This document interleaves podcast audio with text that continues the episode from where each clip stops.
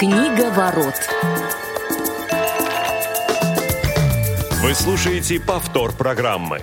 12 часов 30 минут московское время, а это значит, что вновь в эфире «Книга ворот», и мы снова рады, рады вас приветствовать. У микрофона Глеб Новоселов, а также сегодня вместе со мной поддерживает меня Федор Замыцкий. Федя, привет! Да, привет, привет, Глеб, привет, уважаемые радиослушатели. Кстати, то, что книга ворот еще значит, что на календаре четверг. Это, мне кажется, стало доброй традицией в четверг в пол, да, в пол первого часа по московскому времени говорить о книгах. Но сегодня, к вот. сожалению, не из Москвы совсем, потому что наш друг Василий Дрожжин сегодня, э, к сожалению, отсутствует. Но мы без него э, немножечко пошалим с Глебом, да, Глеб? Да, вот то, да? что, э, да, как раз хотел сказать, что то, что Василий Дрожжин отсутствует, это еще не стало доброй традицией. Ну и вообще, надеюсь, никогда так, таковой не станет, да, а вот то, что мы начинаем шалить в его отсутствии, это уже, по-моему, стало у нас доброй традицией, да? Вот. И э, давай, наверное, прежде чем мы вообще объявим тему нашего сегодняшнего э, шаления, да, давай представим команду, которая обеспечивает э, сегодняшний эфир. Итак, звонки ваши будет принимать Ольга Хасид по телефону 8 800 700 ровно 1645. Вот. Также э, э, сегодняшний эфир обеспечивает звукорежиссер Дарья Ефремова. Вот э, мы приветствуем Дарью. И, э, безусловно, рады сегодня будем ответить на э, любые ваши вопросы, принять любые ваши звонки по теме, которую мы сегодня, сейчас с Федором и озвучим. Ну, кстати, Фия, тема, по-моему, не новая, да? Нет, не новая. Мы уже ее, знаешь, сколько раз с тобой начинали, мы же как бы продолжаем. Я думаю, и продолжали, да. Да. Вот. Ну, уже получается какой? Третий или четвертый раз мы встречаемся? Третий, третий, третий. Третий. Да? Все-таки третий. Да. И мы продолжаем цикл братьев э, Стругацких. А, так вот, с Глебом сошлись в любви к творчеству замечательных писателей. И сегодня мы будем говорить о третьей книге из цикла «Полдень 22 век». Это «Далекая радуга». И как бы поделимся с вами своими впечатлениями. Ну, еще раз напоминаю то, что присоединяюсь к Глебу. Э, мы будем очень-очень рады, если вы, конечно, тоже с нами будете делиться своими впечатлениями. Это очень ценно всегда. Ну, вообще, давай, наверное, сначала небольшой флешбэк с тобой сделаем, да, то есть объясним, почему мы, собственно, для тех, кто вот впервые слушает именно передачу, посвященную циклу «Полдень 22 век», а, почему мы стали говорить об этом цикле, почему именно об этом цикле, а не, какие, не о каких других произведениях Стругацких, и, ну, собственно говоря, буквально э, в двух словах вспомним, о чем мы уже успели поговорить. Давай, ты начни, а я продолжу. Ну... А, на чем мы уже успели говорить? Ну, напомню, что в прошлый раз мы говорили...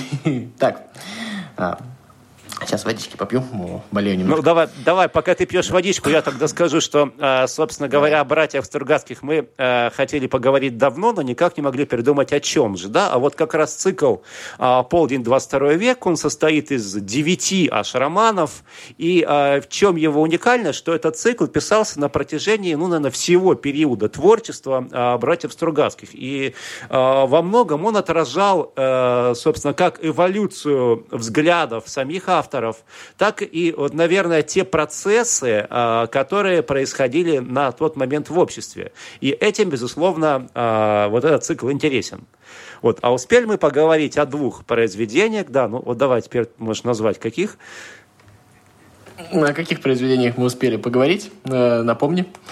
Э, это полдень 22 век, ну молодец, просто водичка отбивает память, я так понимаю. Да, да, вот да, это, да, значит, это цикл новелл полдень 22 век, собственно, который дал название всему, э, как сказать, всему, всей эпопеи, да, всему циклу романов. И второй, ну то есть не роман, а скорее повесть из этого цикла, это повесть «Попытка к бегству». А, ну, собственно, мы не будем сейчас вспоминать, о чем же там говорилось, да, проще вам послушать наши предыдущие эфиры. Э, там мы подробно рассказываем, мы обсуждаем эти произведения. А сейчас действительно мы переходим а, к третьему, а, к третьей повести из цикла, к третьему произведению из цикла «Полдень 22 век», которое называется «Далекая радуга». Ну, может быть, успеем сегодня и четвертый роман зацепить. Э, посмотрим. Да, но пока что «Далекая радуга». Итак, а, ну... Еще кажется, стоит, мне кажется, вот на далекой радуге стоит как раз вот э, провести некий рубеж. Нужно сказать то, что как раз мне кажется, что э, здесь мы как раз вот столкнемся с первой отсечкой такой перемены во взглядах, может быть, э, какой-то такой вот э, братьев Стругацких, потому что как раз первые три романа это такие романтичные, верящие в будущее вот всеми, всеми возможными способами, да, в прогресс Стругацкий. Дальше, как раз после «Далекой радуги», мы будем уже в этом цикле видеть и других, э, других э, Стругацких немножечко. И вот поэтому мне кажется, что «Далекая радуга» в данном случае как вот завершающая точка вот этого такого самого романтичного, наверное, этапа э, вот в этом цикле о ней стоит особенно разговаривать. Ну, соглашусь отчасти, хотя вот если говорить о какой-то перемене перемене взглядов, то есть тут, наверное, они еще не успели у них сильно поменяться, потому что если посмотреть на даты первых выходов а, вот этих а, произведений, да, то, собственно со второй год а, полдень, да, потом 63-й год а, попытка к бегству, и почти сразу же 63-й год далекая радуга, и потом уже 64-й год трудно быть богом. То есть, э, на самом деле, хочется отметить очень крайнюю плодовитость на тот момент Стругацких, то есть, вот, представляете, что сейчас бы вот современные писатели выпускали бы вот по два, ну, даже по две таких повести в год, причем вот таких вот, да, это было бы, мне кажется, невероятно.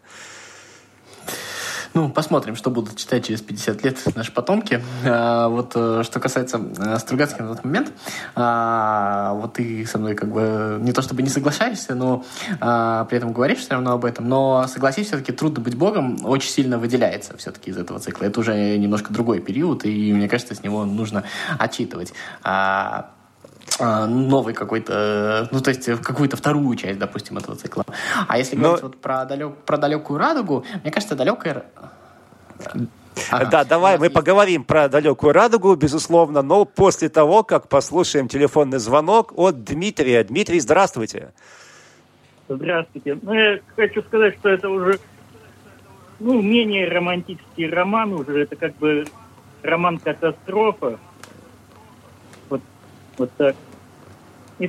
Ну, а, э, соглашусь с вами, мы к этому еще подойдем. Дмитрий, а вот а, лично вам этот роман чем-то запомнился особенным? Именно вот «Далекая радуга» Стругацких. Может быть, вы читали ее в какой-то период своей жизни, когда вот это было особенно, э, э, какие-то яркие впечатления у вас вызвал. Э, вообще, что-то что у вас связано с «Далекой радугой»? Ну, я ее раза три, наверное, слушал.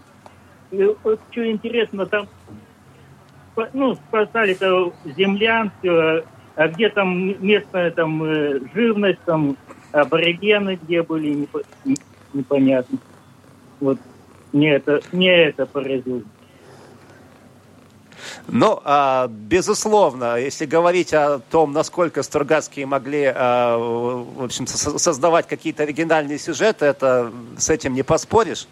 А, ну что ж, Дмитрий, спасибо большое. за ваш звонок. Вот, Федь, давай все-таки поговорим о далекой радуге. Теперь тот давай, же вопрос, который я, да, который я, я задал я Дмитрию. И, и ее название тоже забуду. Да, который я задал Дмитрию, задам тебе все-таки. А что для тебя далекая радуга? То есть чем для тебя примечательна эта часть цикла? А, в общем, чем, может быть, она для тебя особенна и чем она а, выделяется с твоей точки зрения? Слушай, ну я вот сейчас вот цикл уже перечитываю, получается, в третий раз. Вот мы сейчас вот с тобой идем по произведениям. До этого два раза я его читал полностью. А, и вот в моем мире «Далекая, «Далекая радуга», она каждый раз вот выделялась из цикла. То есть, если поначалу она мне показалась какой-то, ну, самой такой детской, что ли, самой наивной э, повестью. Когда я читал ее там в 16 лет, я, мне было очень тяжело э, воспринимать э, серьезно эту книжку, потому что, ну, тогда э, моим юным мозгом она показалась очень слабой. А когда я смотрел э, в дальнейшем, э, читал, читал вот второй раз, я не знаю, сколько это, лет пять уже спустя после первого раза, а, было ощущение какой-то а, какой-то романтичности излишней, что ли, несвойственной Стругацким а, такой. Вот. А когда уже вот сейчас перечитываю, то есть все равно есть вот что-то отделяющее и от попытки к бедству, и от полдня 22 век, да, книжку, отделяющую именно в каком-то потрясающем человеколюбии, что ли. То есть, несмотря на то, что это роман «Катастрофа», именно в этом романе «Катастрофа», наверное, больше всего. А, вот, кстати, что не свойственно Стругацким, именно не свойственное какое-то человеколюбие. То есть, если в первых двух романах мы верим в человечество, то есть, вот современный человек, он несовершенен, современный человек, он а, ему можно простить только ради того, чтобы построить человека будущего, это мы можем видеть в первых двух повестях, то а в «Далекой радуге» мы видим какой-то какой вот, вот этот вот эпилог вот в этой вот катастрофе, а, вот этого человеческого совершенства, насколько люди, а, как это сказать, насколько люди прекрасны вот в своей вот этой вот жертвенности вот во всем, да. А если в а, как раз смотреть в, дальнейшем, в дальнейшем, мне кажется, уже у Стругацких вот нет вот этого человеколюбия, и мы все меньше и меньше видим рассказов как раз вот про 22 век, а наоборот как-то все чаще возвращаемся куда-то в другие эпохи глазами вот этих вот современников. Поэтому вот это вот э, как раз та вот завершающая точка, мне кажется, для Стругацких вот формирование вот в их представлении вот этого человека будущего. Но смотри, попробую с тобой э, отчасти поспорить, потому что для меня как раз вот э, «Далекая радуга», она никогда не была, и вот сейчас я все-таки подумал так, она не является каким-то выделяющимся романом из цикла, наоборот, вот это для меня, наверное, ну, далеко не самый сильный роман, из, не, не, далеко не самая сильная повесть этого цикла. Вот. Но если продолжать твою мысль, отчасти ее э, подтверждал сам Борис Тургацкий, когда он в своих воспоминаниях говорил, что вот как раз «Далекая радуга» они действительно планировали э, завершить этот цикл. Изначально они планировали, скажем так, убрать своего любимого героя Горбовского. И, собственно который, говоря, кстати, впоследствии появился все равно. Который впоследствии появился, да, но это уже другая история. Там они планировали его убрать. Вот. И, а, собственно говоря, изначально, да, они плани... ну, скажем так, это была некая точка, но вот для меня лично эта точка, конечно, она не является столь убедительной. А, почему? Ну, во-первых, вот то, что там есть, а, условно говоря, то, что объединяет э, «Далекую радугу» с попыткой к бегству, особенно с циклом э, новелл «Полдень», 22 век возвращения, э, вот все это действительно достаточно... То есть все это было. Это было и у Стругацких, и это было у других авторов. Кстати говоря, вот это было у того же Станислава Лема. Скажу, ну, скажу к слову, что недавно узнал, что э, буквально в этом месяце Станиславу Леву исполнилось бы 100 лет. И мне кажется, это тоже повод для какой-нибудь из наших э, передач. Вот. Но э, возвращаясь все-таки к далекой радуге, вот, ну, ничего нового в этом отношении нету, да, то есть все это, э, все эти и технологии будущего, да, то есть сама по себе вот идея этого мира, э, условно говоря, вот с идеологией теория воспитания плюс технократия, то есть все повторяется, да, а вот то, что там э, появляется новое, э, для меня оно как бы не столь важно. И вот те проблемы, которые они рисуют э, в далекой радуге, как бы для меня, собственно, они проблемами-то не являются, да. Но давай для начала вспомним, собственно говоря, о чем. Роман, да, буквально кратко. Сюжет, что некая да. отдаленная, отдаленная планета, на ней находится научная станция, на которой производятся э, опыты по э, э, нуль транспортировке, то есть по мгновенному перемещению человека из точки А в точку Б. Вот. Но э, опыты э, оказываются неудачными, и в итоге все это э, оборачивается, как уже было сказано, глобальной катастрофой, в результате которой там буквально все на это все живое на этой планете должно погибнуть. И вот это, наверное, первое э, новое, да, что пытаются Стругацкие показать в, это, э, в этом произведении, что отличает от, э, и от попытки, и от э, полдня, то есть чего до этого не было, это показывает, что, собственно, наука – это не только радость открытия, это не только прогресс, но это еще вот такие а, действительно опасности. И наука, в общем-то, она может быть сопряжена с какими-то а, разрушительными вещами. То есть об этом они говорят впервые. То есть, но опять же, говорят впервые, но, в общем-то, даже для 63 -го года ничего нового в этом, собственно говоря, уже нету. Вот.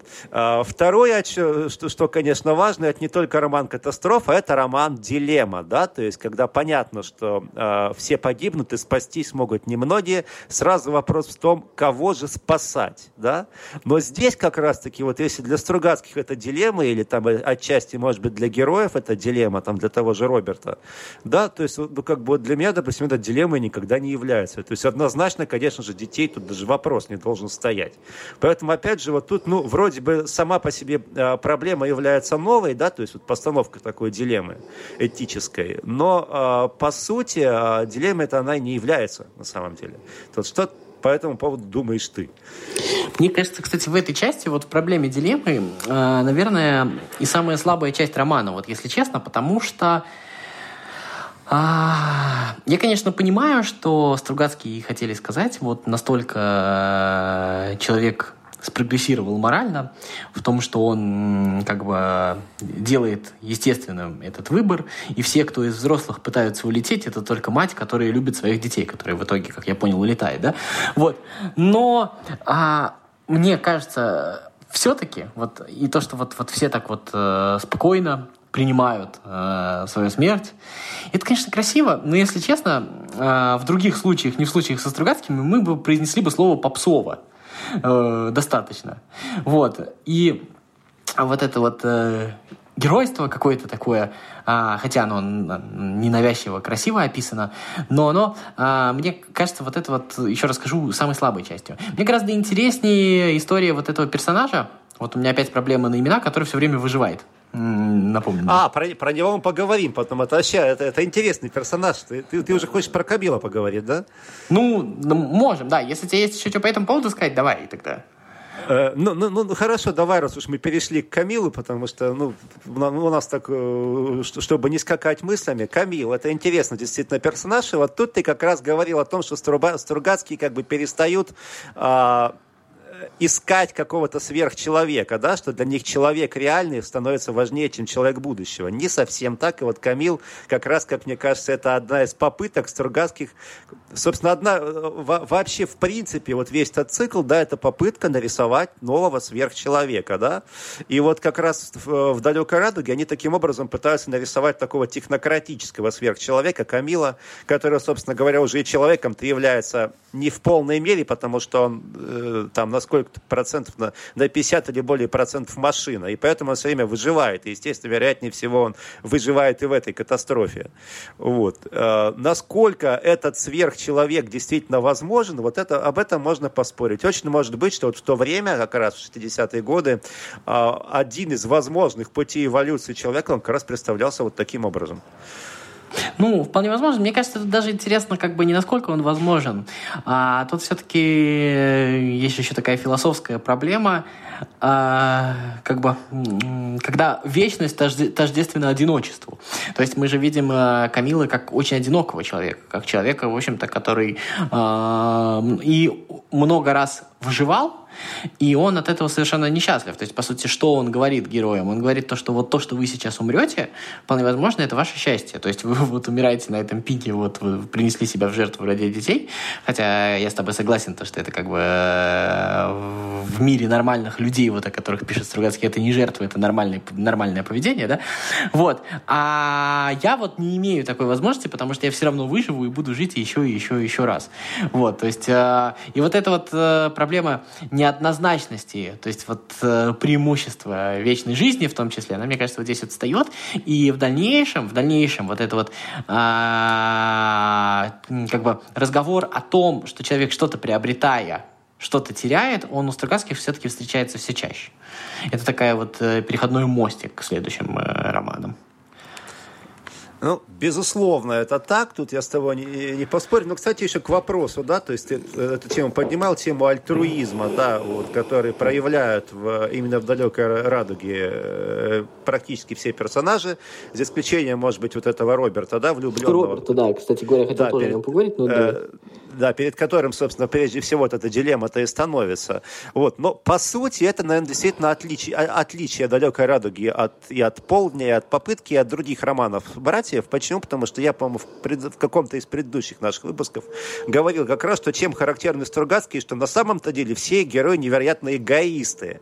Они, э, в общем-то, не, не нацелены, как ни странно, на какое-то коллективное созидательное творчество. Они, прежде всего, конечно, нацелены сами на себя в той или иной степени. А вот как раз в «Далекой радуге» эта э, история, она э, выражена меньше, меньше всего. И там-то как раз, вот это как раз э, тоже является отличием, что вот тут действительно люди пытаются проявить какие-то, ну, в полной мере альтруистические ну, качества. И не только, кстати, вот э, то, что касается вот этих вот э, самой по себе идеи жертвенности. А вот помнишь, как вначале там они работали, как они разгружали этот звездолет, там привезли им какие-то хреновины, я не помню, как они назывались, там, которые нужны им были всем для работы, да, собственно говоря. Они там, с одной стороны, пытались каждый себе этот прибор заиметь быстрее, то есть они же это э, как бы делали не для себя, но это еще одна идея Стругацких, это некий культ работы, да, что работа превыше всего, и для того, чтобы вот, собственно говоря, сработать, создать что-то новое, что-то стоящее, в общем, можно пойти на, на любые ухищрения. То есть, Ну, тоже я вот сейчас, интересная да, мысль.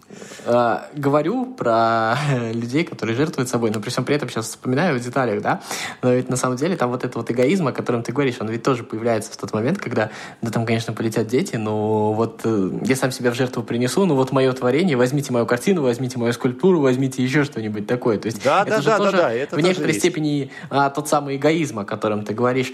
Это раз. И если ты помнишь, там же есть еще, кроме вот той вот не совсем красивой истории Роберта, да, есть же еще история про вот этих вот м, мужчин, которые притворялись капитанами. Когда, помнишь, Горбовского приняли за такого же мошенника, они типа за своего, да? Нет, но это-то как раз, э, это-то как раз, ну, вот это как я не, не рассматриваю как эгоизм, это как раз-таки такая некая игра Стругацких, то есть они эту игру потом использовали применяли в- и в других романах, и в понедельнике, то есть это культ э, созидательного труда, то есть для них прежде всего э, э, и на первом месте их работа, и для этой работы они готовы, да, вот притворяться этими капитанами, штурманами для того, чтобы заиметь вот этот вот там важный какой-то прибор, чтобы он в первую очередь достался им. То есть они же на самом деле не для себя это делают, они, они ради науки. То есть мысль-то такая на самом деле, как мне кажется.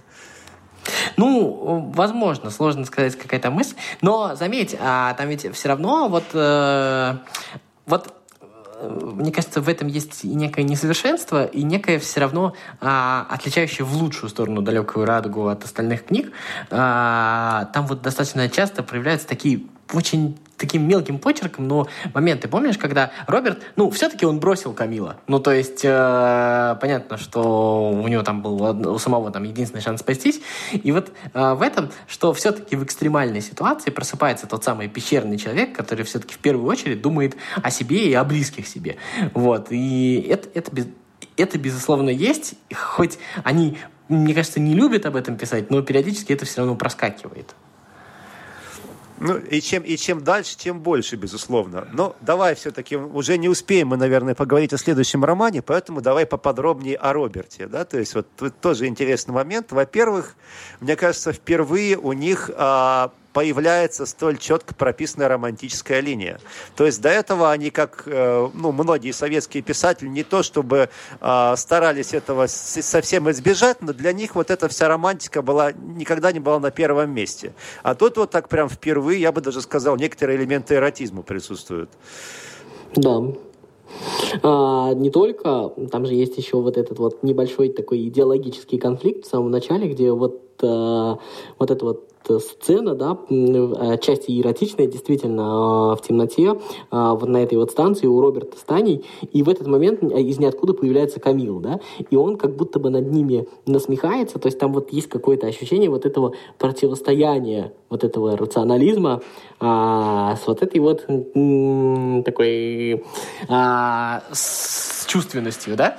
И есть ощущение, что на тот момент, э, как это ни парадоксально, но Стругацкие сами э, по себе находятся вот как раз на стороне а, чувственности. Мне кажется, что вот э, это единственный момент, когда они дали об этом понять. Но ну, а, в очень- дальнейшем они показывают вот это вот издержки вот этого всего вот в той сцене, где они, да, бросили детей. Ну, не Татьяна, не Таня бросила, а Роберт, по сути дела, ради своей любви бросил. Э, В этом смысле очень удобны, кстати, авторские дуэты, потому что можно действительно а, договориться, кто-то будет писать на стороне рационализма, кто-то на стороне чувственности. Э, Вот так получается очень даже неплохо. Ну и все-таки сама по себе вот эта дилемма, которая становится перед Робертом, а, когда вот все-таки кого спасать, любимую а, девушку, да, или, э, собственно говоря, детей, ну детей, которых в любом случае он понимает, что он их не спасет всех, он не успеет их доставить, но вот как, как здесь поступить? То есть, с одной стороны, Роберт поступает рационально, но с другой стороны, Стругацкий подводит нас той мысли, что, в общем-то, тем не менее, несмотря ни на что, он, ну, как бы должен был сделать все возможное, чтобы там хоть кого-то из этих детей спасти. И вот она главная дилемма, которую, по крайней мере, пытаются Стругацкие вот нам здесь нарисовать, такая, ну, некая этическая дилемма.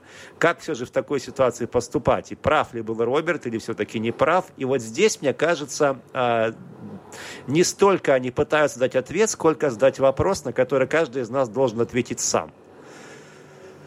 Вот как это с твоей точки зрения выглядит? Ну, если честно, мне кажется, что они его все-таки однозначно осуждают. Поэтому здесь не до такой степени вот именно авторами поставлена проблема, как мы ее а, сами можем додумать. И, наверное, я тоже осуждаю, даже не с той точки зрения, то, что а, у него был вот и вот этот вот элемент эгоизма, потому что, ну, в каком-то смысле он на что-то надеялся и Таню спасал для себя. Иначе ему он запихнул бы действительно, как вот ему вот этот вот негр, который остался с детьми, тоже не помню имя, а, как он ему, как он ему советовал, э, засунь ее в планер, запихнем туда сколько влезет детей, да, и пускай они летят. То есть, как бы, э, так же тоже можно было сделать. Так он полетел с ней сам. То есть, он откровенно а, все-таки на что-то надеялся и надеялся для себя, это понятно, да. Вот. А, но при всем при этом, а, вот там отлично показано, там, когда он там у Горбовского просит за Таню, а в этот момент она к нему подходит и бьет ему пощечину, да. Вот в этот вот момент понятно то, что а, это вот это вот осуждение понятно в том смысле, то, что понятно, что он дальше с Таней не сможет жить, то есть она с ним не сможет жить. Так что вот эта надежда была не оправдана не с технической точки зрения, спасут или их не спасут, а с той точки зрения, что она больше а, не сможет его простить, если они улетят. А вот когда они не улетели в дальнейшем, когда он все-таки принял вот это вот, то есть поучаствовал, ну как бы тем, что он не стал дальше ее пропихивать в корабль и, ну, в первую очередь ее, и тем самым спас других детей, которых там вот впритык набили в этот корабль, тем самым он все-таки принес ее жертву, он согласился, и она в этом случае ему это простила. Так что именно вот этот вот поступок, я думаю, что как раз авторы осуждают, да и, наверное, читатели дружно тоже все-таки мы все осуждаем, но, во всяком случае, я для себя каких-то оправданий, наверное, найти не могу, кроме, конечно, сиюминутных чувств, которые, естественно, могут перевешивать. Ну и главный момент, который, наверное, мне в этом романе нравится, то, что мне нравится вообще не только у Стругацких, а в принципе, вот э, вообще мне нравится этот литературный прием, назовем его стоп-кадр, потому что на самом-то деле мы не знаем до конца, случилась ли эта катастрофа все-таки или нет, погибли ли все, или кто-то спасся, потому что вот мы останавливаемся как раз вот на, на моменте взлета э, космического корабля, и, собственно говоря, люди остаются наедине с неизвестностью. И вот этот момент, он, наверное, наверное, ну, просто для меня лично всегда вот э, такой очень э, захватывающий и интересный. Есть момент тайны, хотя сам э, Борис Натанович Стургацкий потом в интервью говорил о том, что, ну, очень может быть, что, собственно говоря, никакой катастрофы-то и не случилось. И, в общем, это как раз позволило им в дальнейшем продолжить писать романы в этом цикле, и в том числе отчасти воскресить того же Горбовского. Вот, поэтому цикл продолжается, и я думаю, что э, у нас будет еще не, не один раз, не одна возможность поговорить о следующих романах, которые... А можно я еще э, одну уже... самую простую да, мысль да, скажу? Да, да, Успею, да? Конечно. А вот мне кажется, что и я, и Глеб э, в, вот за эти полчаса произнесли то, что фразу, что роман, наверное, слабый или слабее других романов. То есть, ну, вот такая вот интонация у нас была. Но при всем при этом, обсуждая какие-то моменты в этом романе, мы оба делали акцент на каких-то своих абсолютно положительных эмоциях от этого романа. И вот это вот противоречие, на самом деле, самое главное ощущение после вкусия, которое остается после этого романа. И оно очень приятное, поэтому я думаю, что стоит его всем посоветовать, тем, кто его еще не испытывал, испытать. Вот. Но а, в любом случае роман, безусловно, а, читается на одном дыхании, то есть там нет, как это часто бывает а, в советской фантастике, каких-то вот таких провисов сюжетных, когда очень долго авторы мусолят какую-то мысль, то есть достаточно короткое произведение с динамичным сюжетом, и действительно те, кто еще а, не читал а, повесть братьев Стругацких «Далекая радуга», э, не пожалейте э, одного вечера, потраченного на это произведение, э, действительно вы получите массу интересных, ярких впечатлений. Вот. Ну, а на этом мы э, с вами будем на сегодня прощаться. Э, с вами были Глеб Новоселов и Федор Замыцкий. Но Василий Дрожин, я надеюсь, будет с нами в следующий раз. Ну, также еще раз напомним, что Дарья Ефремова и Ольга Хасид помогали нам проводить этот эфир. Книговорот по четвергам в 12.30 по московскому времени на Радио ВОЗ. Всем до новых встреч! Книга ворот.